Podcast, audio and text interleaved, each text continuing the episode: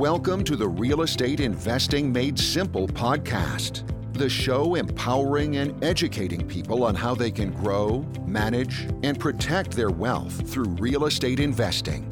Now, here's your host, Bailey Kramer. Hello, and welcome back to the Real Estate Investing Made Simple podcast.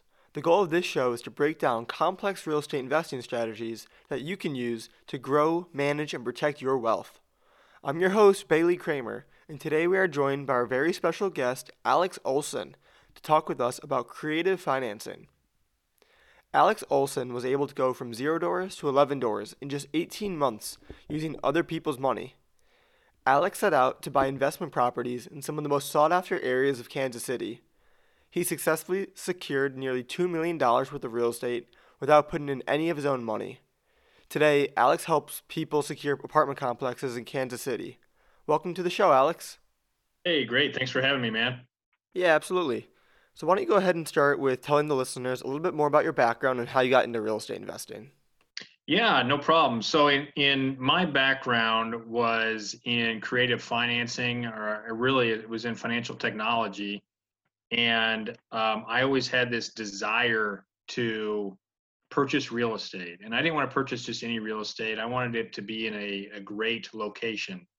But um, like most people in the world, I don't have a lot of money. I didn't have really any money, a W two job, and and no real real way to to go beyond that. And uh, you know, I tried the savings route, but we weren't really super uh, I mean, we saved a lot, but it wasn't really for investment purposes. And so what I what I did from there was I said, you know, how can I how can I leverage what I already have and what I already know to buy real estate? And that's where, you know, on the Bigger Pockets podcast and some of those other places, people talk about using other people's money, right? And my strategy is I don't have wealthy friends. I don't have wealthy family members. I don't have any private lenders I can go to. I didn't have a mentor or really anything to, to go off of other than books and podcasts and, and just, you know, very basic stuff. And so what I did was I, I kept reading and reading and reading. And, and one of the things that I came across that I liked was using a home equity line of credit to buy real estate and there's you know pros and cons to that risk versus reward and how much money do you have in your home equity line of credit? How much money are you willing to spend of that on on real estate? And that's really kind of what i used as my basis for my very first set of investments. Um, and so i used that large home equity line of credit. I was blessed and lucky enough to have uh, an asset in my house that i built to be able to pull pull out that that line of credit. So I went to the bank and said, "Hey, look, here's my house. Here's what it's worth." Um, they agreed mostly, and um, then I had this line of credit that I can use to do whatever I wanted with.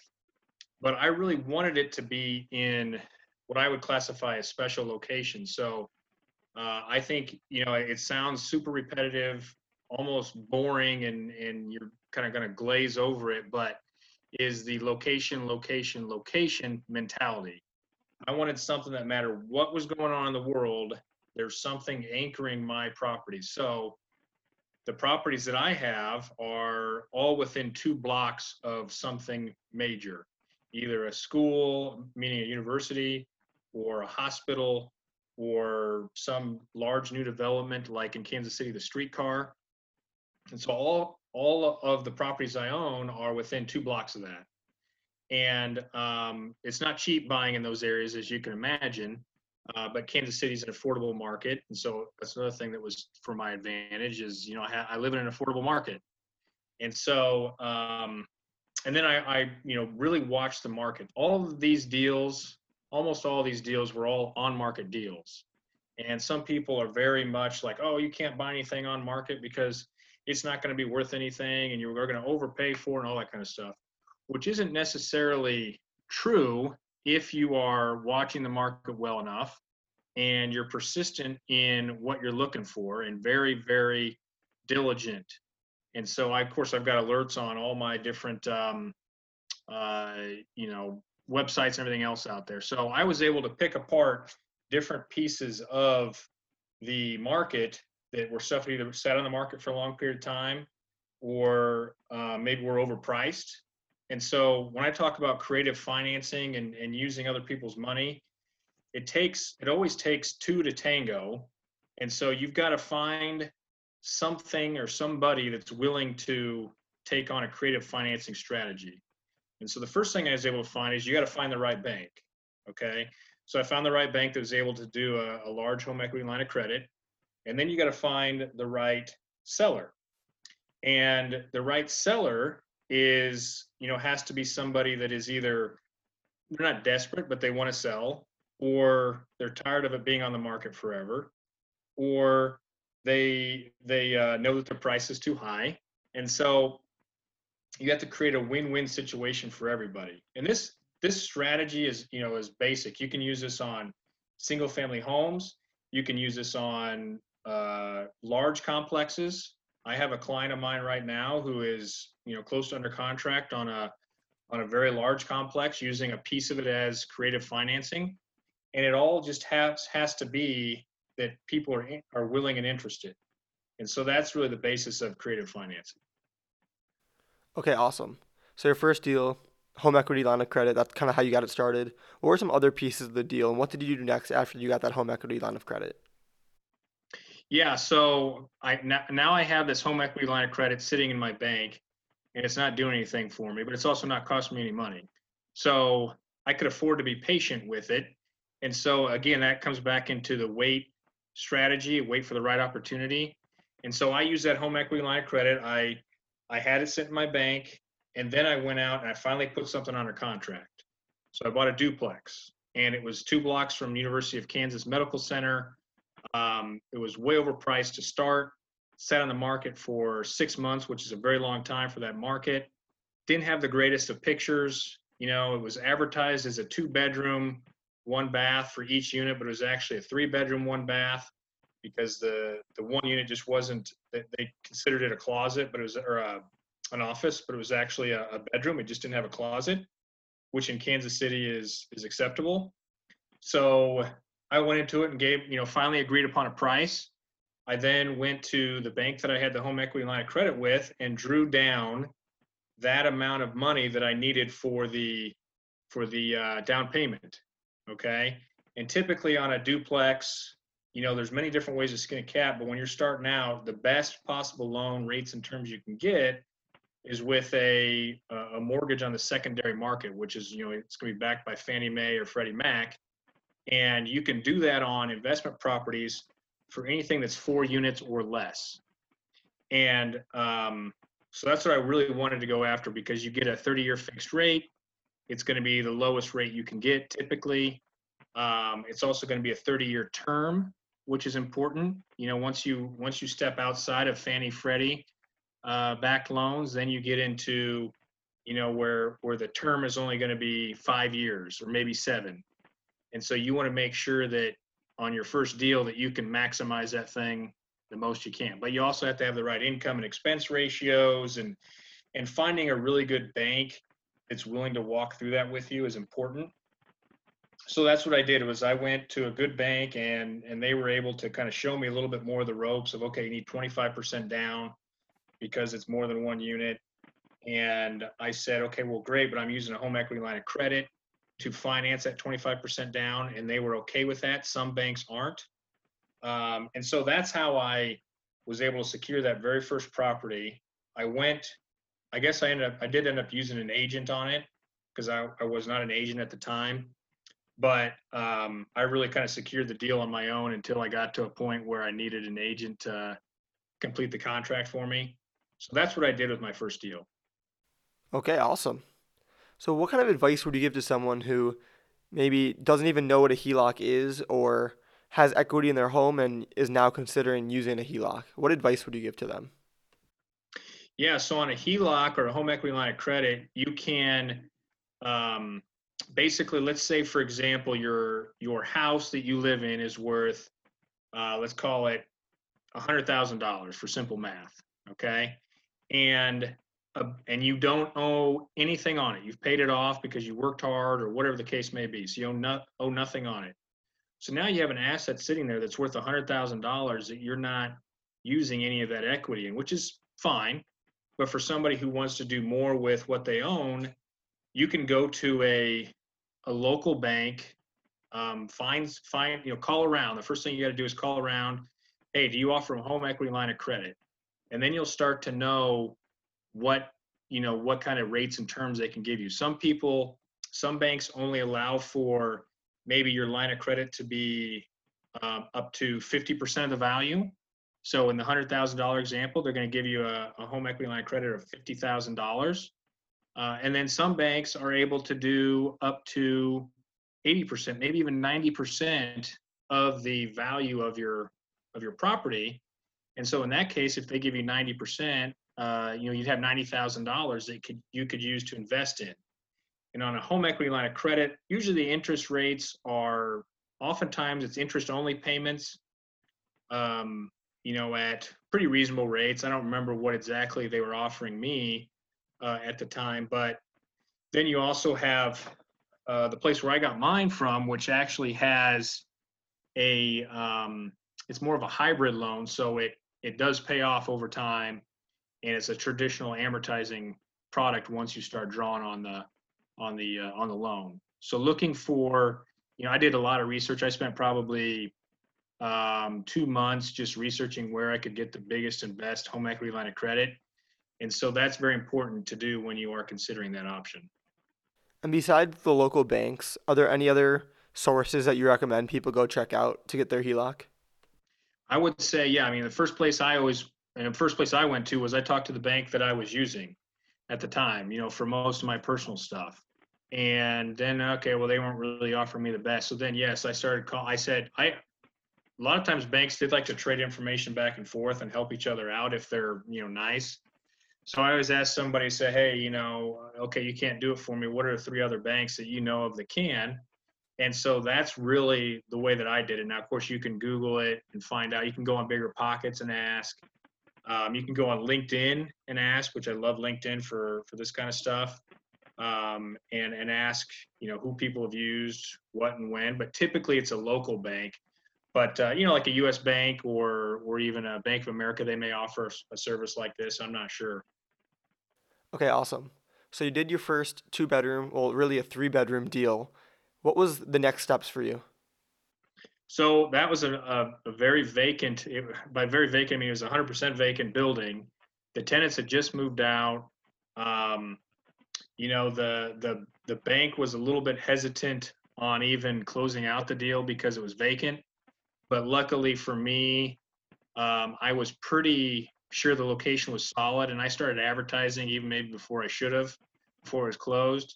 Uh, but I knew I was going to buy it. So at the time, I advertised on Zillow. I, I was doing all my own uh, property management at the time, and so I knew I needed to get that thing filled fast because every book you read, everybody you talk to, the biggest revenue killer is vacancy. And so I did, I don't know, 10 showings in a week and fumbled through showings and and those kind of processes. But the one thing that you have to do before you do any of that, you either have to have your property management in place that that you know that they're going to take care of your property and get it your place leased. Or if you're managing it yourself, you've got to have a lease ready. You got to have how you're going to collect money ready. You know, you got to have uh, all your legal documents beyond just a lease available. Like, if, are you going to accept pets? So there's a whole slew of things that you have to be prepared to do before you even, you know, lease out a property. And so one of the most important books I read that was very basic, but that's all I needed, was the the book by Brandon Turner on um, rental property or investment property management, something like that. It's a Brandon Turner's you know property management book, and uh, it's a really good just basic. Here's the steps you go through. You first of all you got to do this, then you do that, and, you, and, and it even includes if you buy the book, it includes the basics of the documents. So even if you choose a property management company, it gives you a, basic lease, it gives you a, a pet rent, it gives you a notice of non-renewal. So you have those at least as a starting point if you ever need it and you didn't have it prepared by your attorney which I definitely didn't at the time. um, you know that that's the the whole key to you know if you don't have a property management how you got to get started Right, right. And for that first property, did you guys use a property manager or did you self manage it? I manage it myself um, i still do manage it myself i've turned over the leasing reins to other uh, people but um, you know i use a system to manage it myself and so i use a, a service called cozy excuse me which is a free service that anybody can use. I think there's a limit on the number of properties and, and, you know, apartment units that you can have on there for free. But it collects the money for you for free. It sends it to you for, everything's free on there. And so I also made it as part of that. Uh, you know, I try to make everything as simple as possible myself. And so, you know, the only type of rent payment I accept is through Cozy.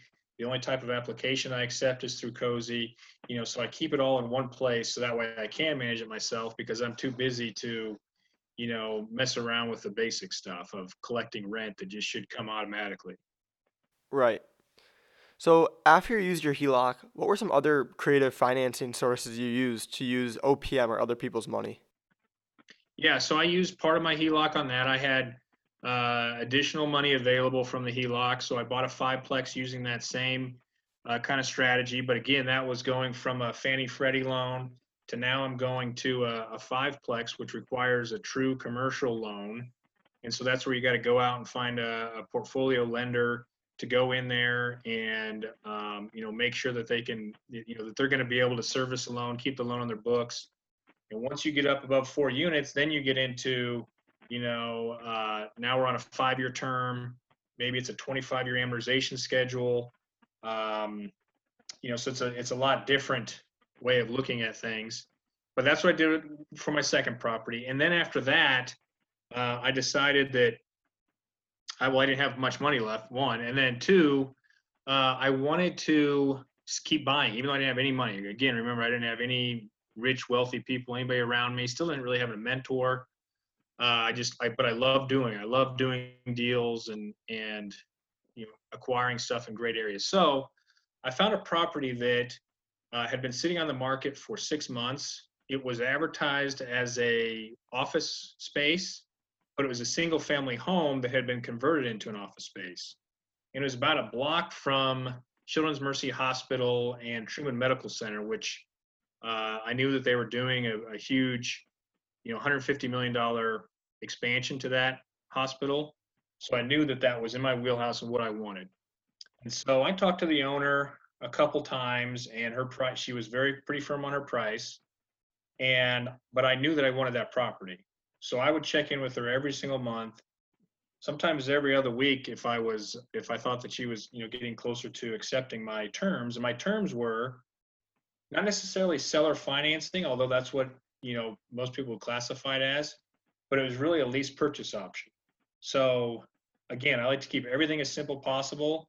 And I also like to make sure that everybody wins on the deal because, you know, my reputation is important to me. And I also just, you know, I want to treat people well. So I presented a, a lease purchase option to her, which was really two parts. So in a lease purchase option, you have a, um, you have a contract to buy at a certain price at a certain point in time. So that price is locked in, and so is that point in time where then you at that point in time you go into a normal um, uh, contract to buy so you go through the a normal title company a title company can help you with all that you don't need an agent for it so you you hire a title company and they basically help you get it closed. And then so that's one document is the contract to buy. Then the other document is the actual lease which is just like your normal rental lease. So your normal uh, you know hey i'm renting an apartment. That lease it just says i'm going to pay x amount of money per month i'm going to do all these things. Uh, so i i negotiated that uh, piece both those pieces with her and i kept it very simple of here's what i'm going to pay you each month it's interest only none of it goes towards principal and here's some down payment money uh, that i was able to to have but you know wasn't nearly the 20% that i needed i didn't have that and so um, i needed a creative way to, to get it done so that's what i did on that side. I think it was five percent down, maybe seven percent down. So that's a lot less than you know twenty percent that I needed. Um, and then I went ahead and, and uh, converted that office space into an Airbnb house uh, that has, you know, I added a bedroom, I redid everything, and it is almost like a a flip job, but I I didn't flip it, I still have it, and um, you know, it does it does well enough. It's you know, right now is not a great time uh, of the market to do Airbnb work, but you know, it it uh, it's a great asset and a great location that's only going to increase in value. So this lease purchase option, so there's kind of two parts to it. The first part, you don't actually own the property, you're leasing it from the owner and you're collecting the rents and making money from that, and you're just paying interest only to the owner. At what point do you become the owner and have you come to that point on this property?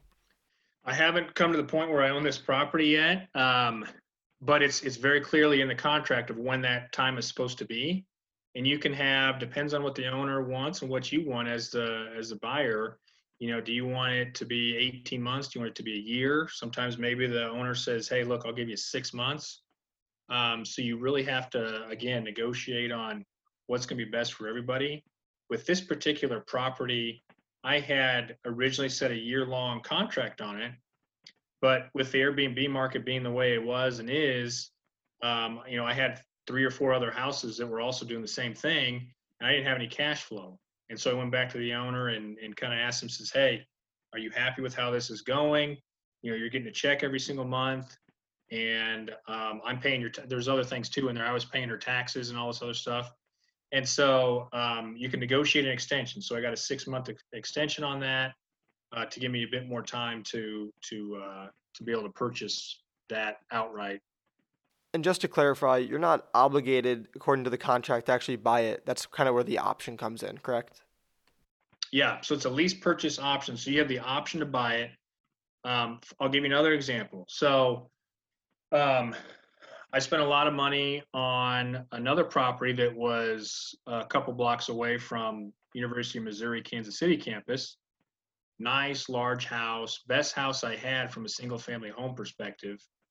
Um, but the numbers just weren't working out. And I, I gave I gave the owner a certain percent down on it.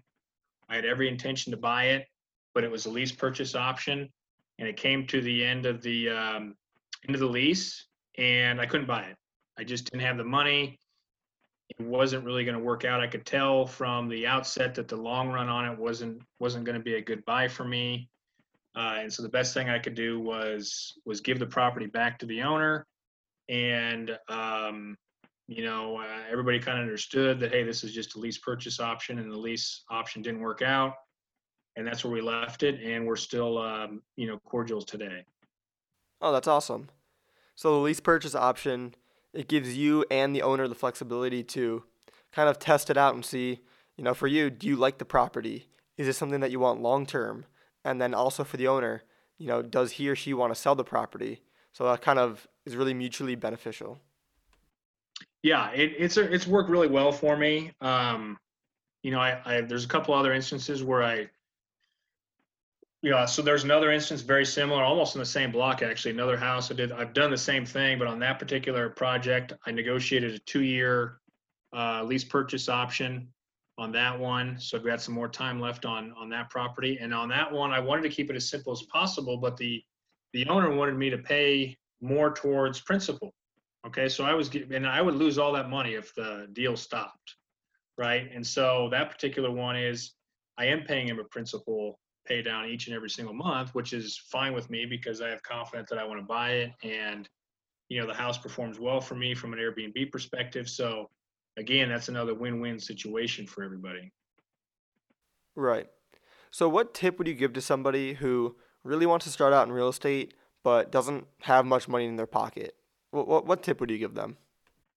Yeah, if you, um, with a couple things. One is if you don't have much money and you're not really able to save because of you know your W two job, but you want to get it started in real estate investing and you don't have, if you have a significant other, you know, make sure that they're on board with it. Um, that's the very first thing. You don't want to start a, a, fight between you and your spouse or whatever.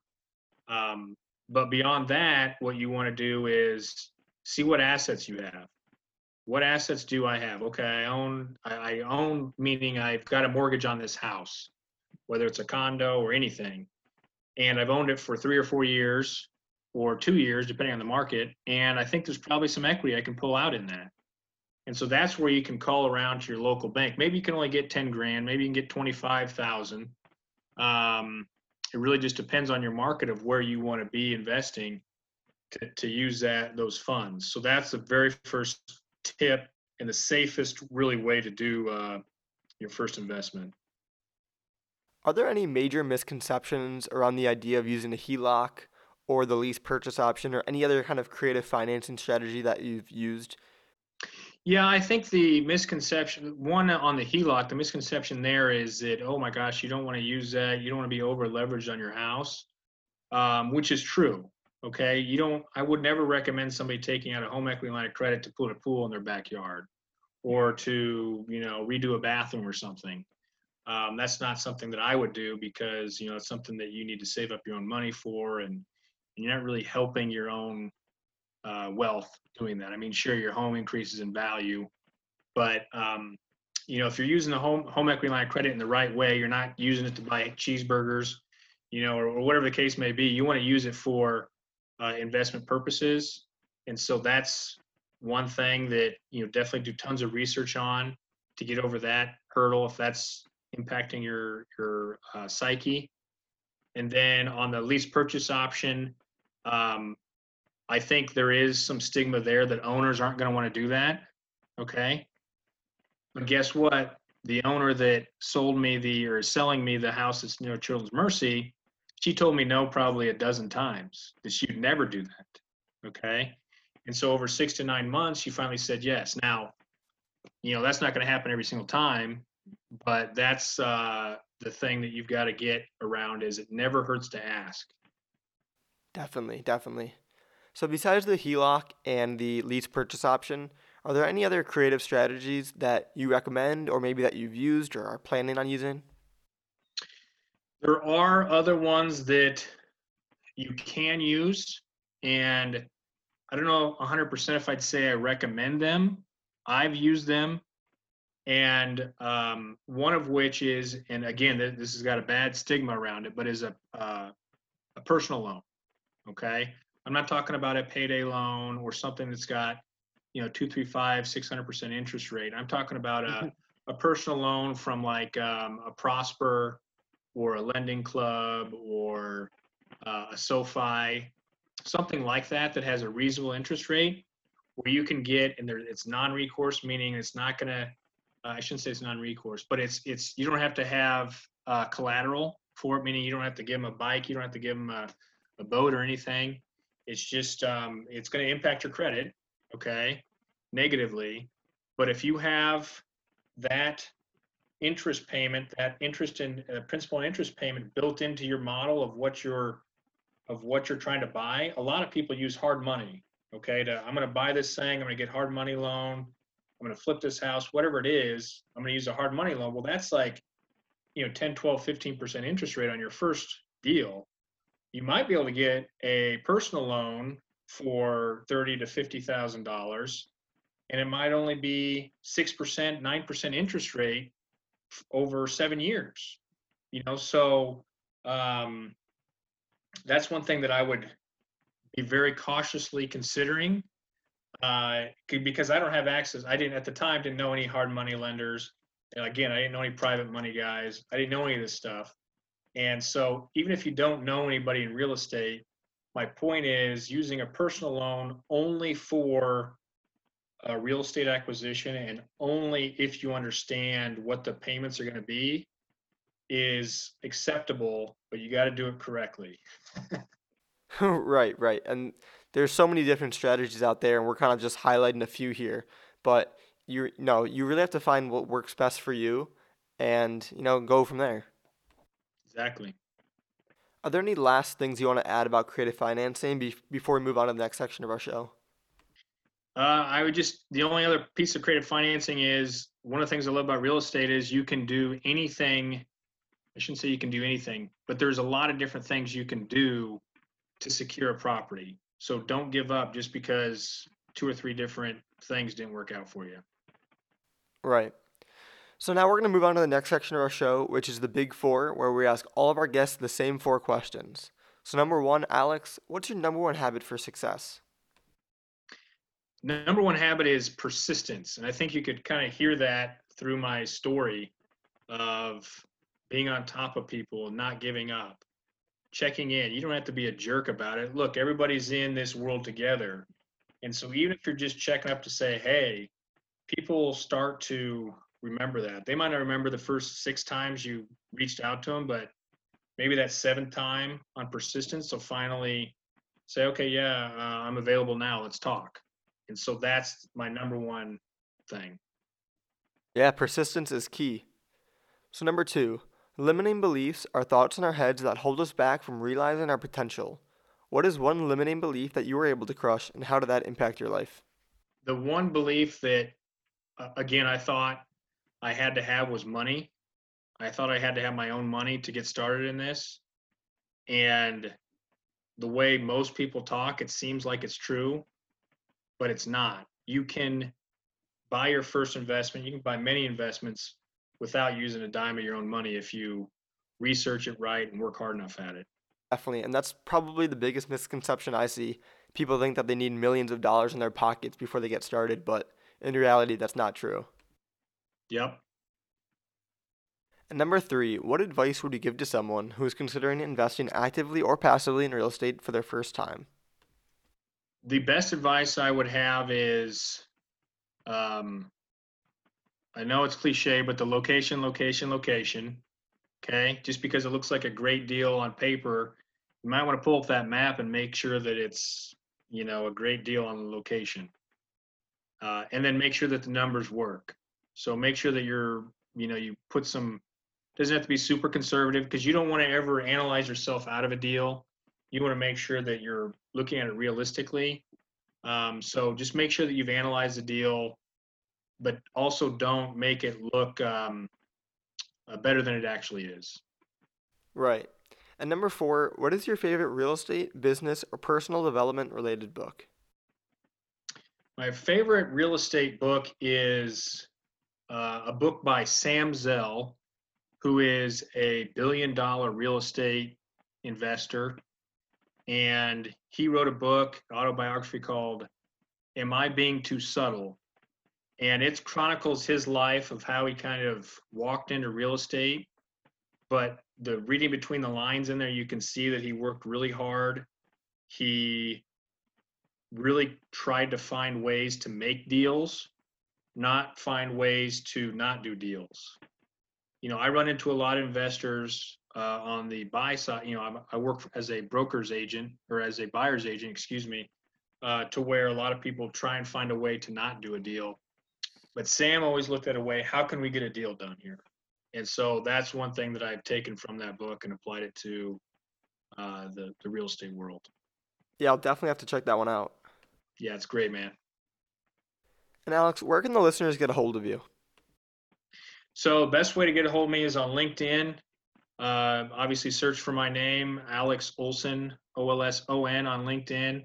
Uh, there's probably a bunch of other Alex Olsons out there, but hopefully you can see my face and know it's me.